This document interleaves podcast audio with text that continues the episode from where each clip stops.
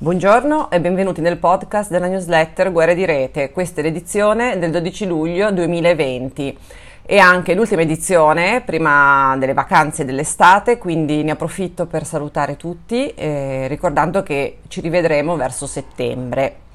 Vediamo invece ai contenuti di questo podcast. Eh, parleremo di Encrochat ancora, dell'indagine forse più importante de- dell'Europa a livello informatico contro la criminalità europea, poi di Hong Kong, di profili fake, di muri virtuali e di cybercriminalità.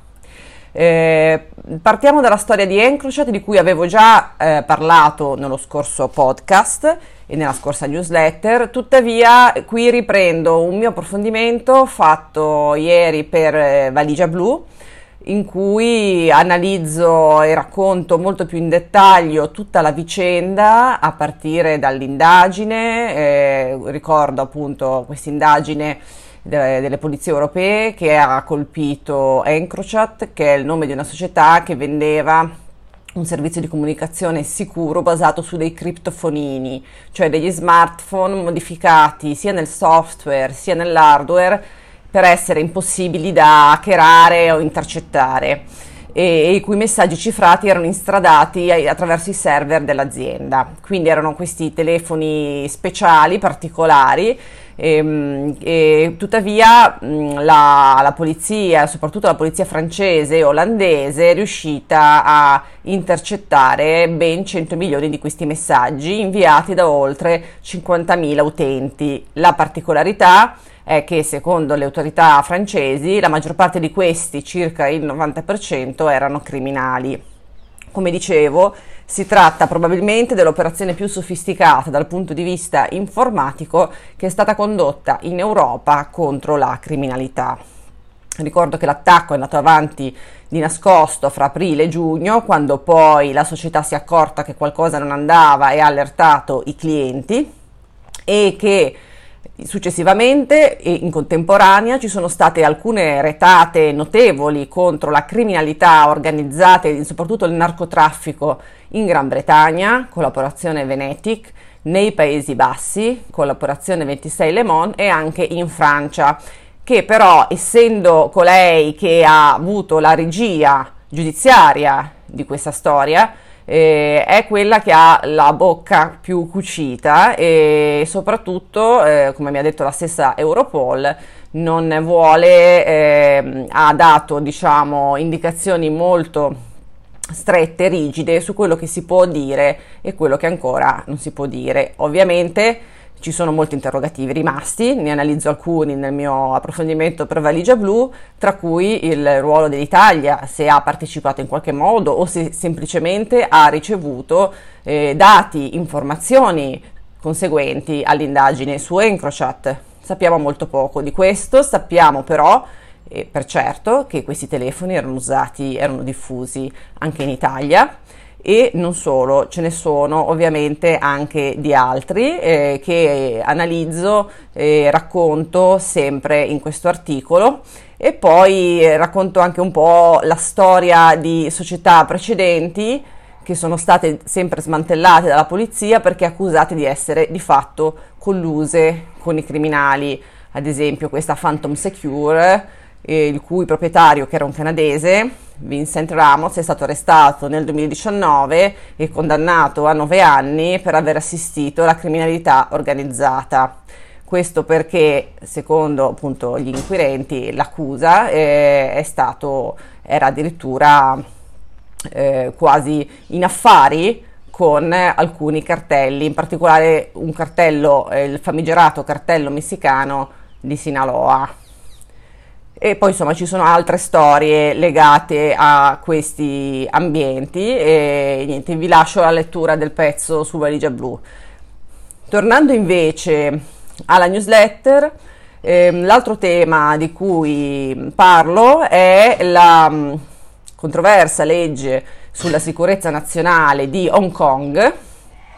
che ricordo ha l'intento di fermare e prevenire punire tutti quei comportamenti assimilabili a sovversione, secessione, interferenze straniere e terrorismo e che è stata giudicata da molti attivisti come la pietra tombale sull'autonomia della città asiatica.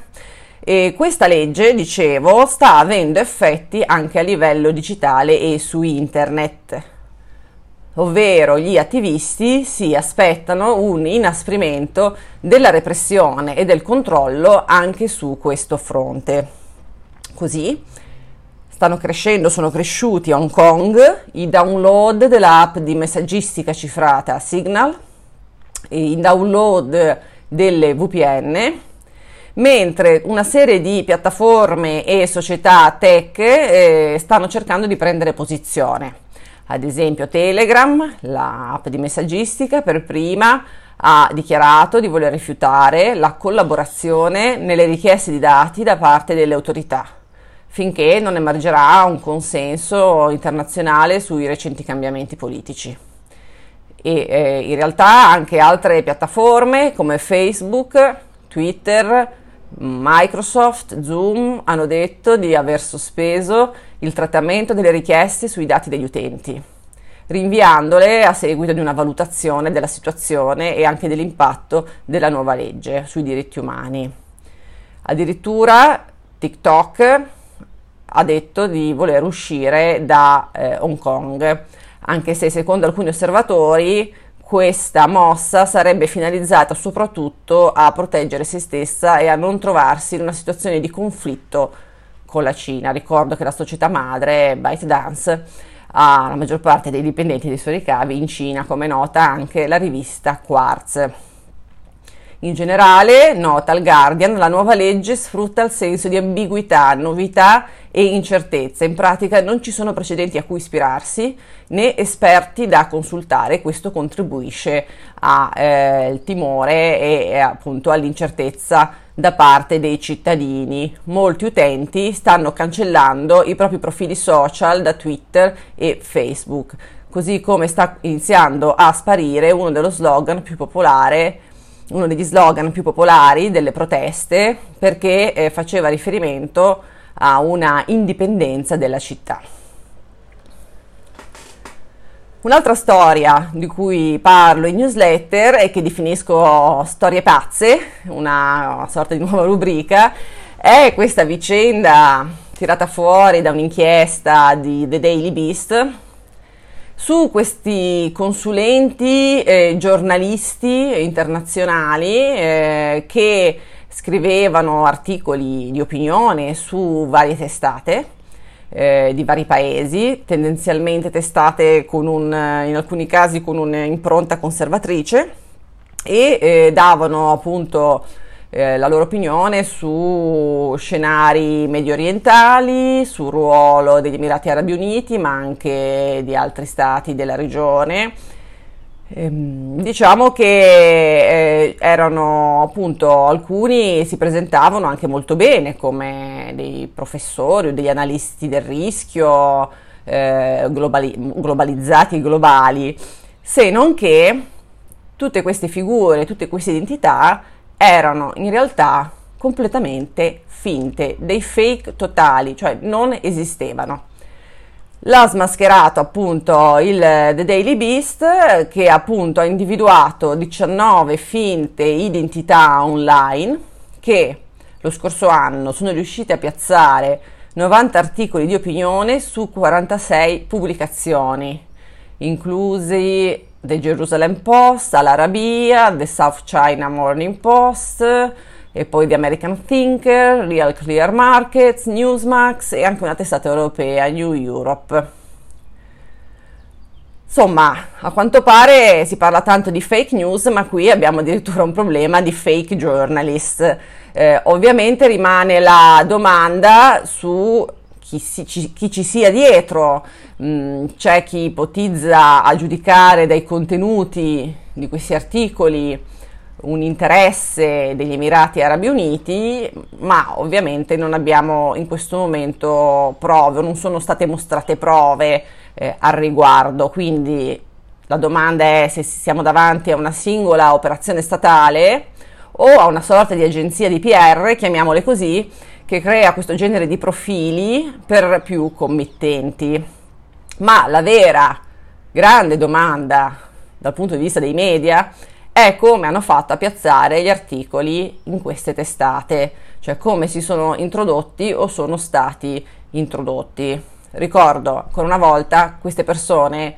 con questi nomi, con queste facce e così via non esistono. In alcuni casi le foto profilo sono state rubate ad altre persone inconsapevoli o addirittura generate con programmi di intelligenza artificiale. Poi una notizia che arriva dalla Germania, che ha a che fare con i Trojan, gli spyware, i captatori informatici, quindi software spia, usati anche nelle indagini, e in quel caso vengono chiamati appunto captatori informatici che infettano un dispositivo e poi ne monitorano tutte le attività e possono anche attivare la videocamera o il microfono. Ora, la Germania in realtà già utilizzava in alcuni casi, ne poteva utilizzare in alcuni casi Trojan, ma vuole ampliarne l'utilizzo e soprattutto la facilità di eh, implementazione, diciamo così, e quindi c'è una proposta di legge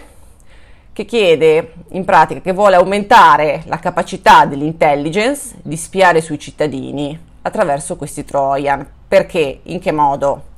La nuova legge obbligherebbe i fornitori di connettività, gli ISP, a installare nei loro data center un apparato hardware governativo che all'occorrenza reindirizzi il traffico dell'utente sotto il controllo dell'autorità, ovvero sotto il controllo nei sistemi informatici delle agenzie di intelligence, realizzando quello che viene definito una sorta di attacco man in the middle. L'obiettivo ovviamente è facilitare l'infezione del dispositivo con il Trojan, ad esempio attraverso un update per un software o modificando il download di un file al volo, senza che l'utente sospetti nulla, perché appunto non dovrebbe neanche cliccare su un link. E l'azienda che fornirebbe la tecnologia utilizzata dalla Germania è la tedesca Finfisher, che se vi ricordate era stata pure hackerata un po' di anni fa da Phineas Fisher, questo hacker cybercriminale, questo personaggio mai identificato che poi successivamente avrebbe hackerato anche Hacking Team. Amnesty ha notato che si tratterebbe di un metodo molto simile a quello usato recentemente contro alcuni giornalisti marocchini ed è una storia che avevo raccontato in newsletter qualche settimana fa. In ogni caso mi aspetterei, e già si stanno organizzando, che diversi gruppi e settori della società civile tedesca siano pronti a dare battaglia su questa storia. Poi parliamo di sorveglianza e di frontiere con una notizia e una storia che invece appunto arriva dagli Stati Uniti, perché l'Agenzia americana per le dogane e la protezione delle frontiere ha firmato un contratto con una startup della Silicon Valley per costruire un muro di frontiera virtuale con cui controllare e impedire l'ingresso illegale di persone al confine meridionale degli Stati Uniti. La società in questione si chiama Anduril o Anduril, è stata fondata da Palmer Luckey, già fondatore di Oculus, e ha appena raccolto 200 milioni di dollari in finanziamenti. Prende il nome dalla spada di Aragorn, il personaggio del Signore degli Anelli, e ha tra i suoi, i suoi investitori anche il noto Peter Thiel, consigliere di Trump, cofondatore di PayPal e anche della società di analisi e intelligence di Big Data Palantir. Quindi dicevamo, la società ha appena ottenuto un contratto di 5 anni e di centinaia di milioni di dollari per fornire delle torrette mobili di sorveglianza che dovrebbero individuare veicoli o figure umane in movimento intente ad attraversare il confine, distinguendole da altri oggetti o entità, ad esempio dagli animali. Queste torrette sono dotate di una serie di sensori per catturare dati e utilizzano anche tecnologie di intelligenza artificiale per distinguere il movimento di oggetti o esseri viventi diversi. E questo apparato dovrebbe peraltro affiancare e non sostituire la costruzione fisica di muri e barriere. Naturalmente è arrivato subito il commento dell'Organizzazione per i diritti civili americana, la ACLU, secondo la quale L'ultima cosa di cui abbiamo bisogno sono altri soldi dati a un muro virtuale da un'agenzia che già ha una storia di sprecare i soldi dei contribuenti in tecnologie che non funzionano e che pure violano i nostri diritti.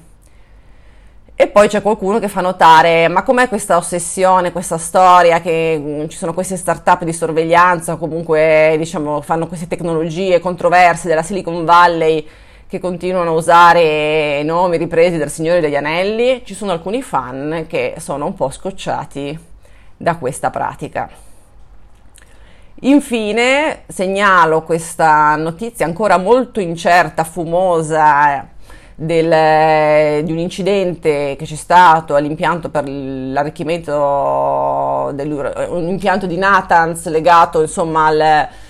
alla, all'arricchimento dell'uranio in Iran dove si è sviluppato un incendio. Mm, le cause non sono note ancora, tuttavia eh, le autorità iraniane hanno detto di essere pronte a rispondere a qualsiasi paese che conduca dei cyberattacchi contro i suoi siti nucleari, facendo così intendere o sospettare che l'incidente sia stato provocato proprio da un attacco informatico. Secondo delle fonti governative iraniane riportate da Reuters, l'incendio, scoppiato nello stabilimento dove si assemblano le centrifughe, sarebbe stato dunque indotto da un cyberattacco. Ovviamente questa indicazione riporta alla memoria il famoso attacco informatico che colpì proprio il sito di Natanz nel 2010 attraverso il malware Stuxnet, che come sapete è considerato una pietra miliare nella cyber warfare addirittura la prima cyberarma, cioè il primo attacco, almeno noto pubblicamente, in cui un software malevolo, in quel caso di origine e produzione americana-israeliana, fu in grado di sabotare fisicamente un impianto industriale. Tuttavia va detto che è ancora presto per trarre conclusioni perché la causa dell'incendio potrebbe essere di, mh, diversa. Eh, e quindi tra l'altro non c'è stato solo quell'episodio, non c'è stato solo quell'incidente, ce ne sono stati diversi anche di, di esplosioni. C'è chi come il New York Times ipotizza in qualche modo un rilancio della strategia americana-israeliana di fermare con ogni mezzo e con metodi vari il programma nucleare iraniano. Vedremo poi più avanti che cosa uscirà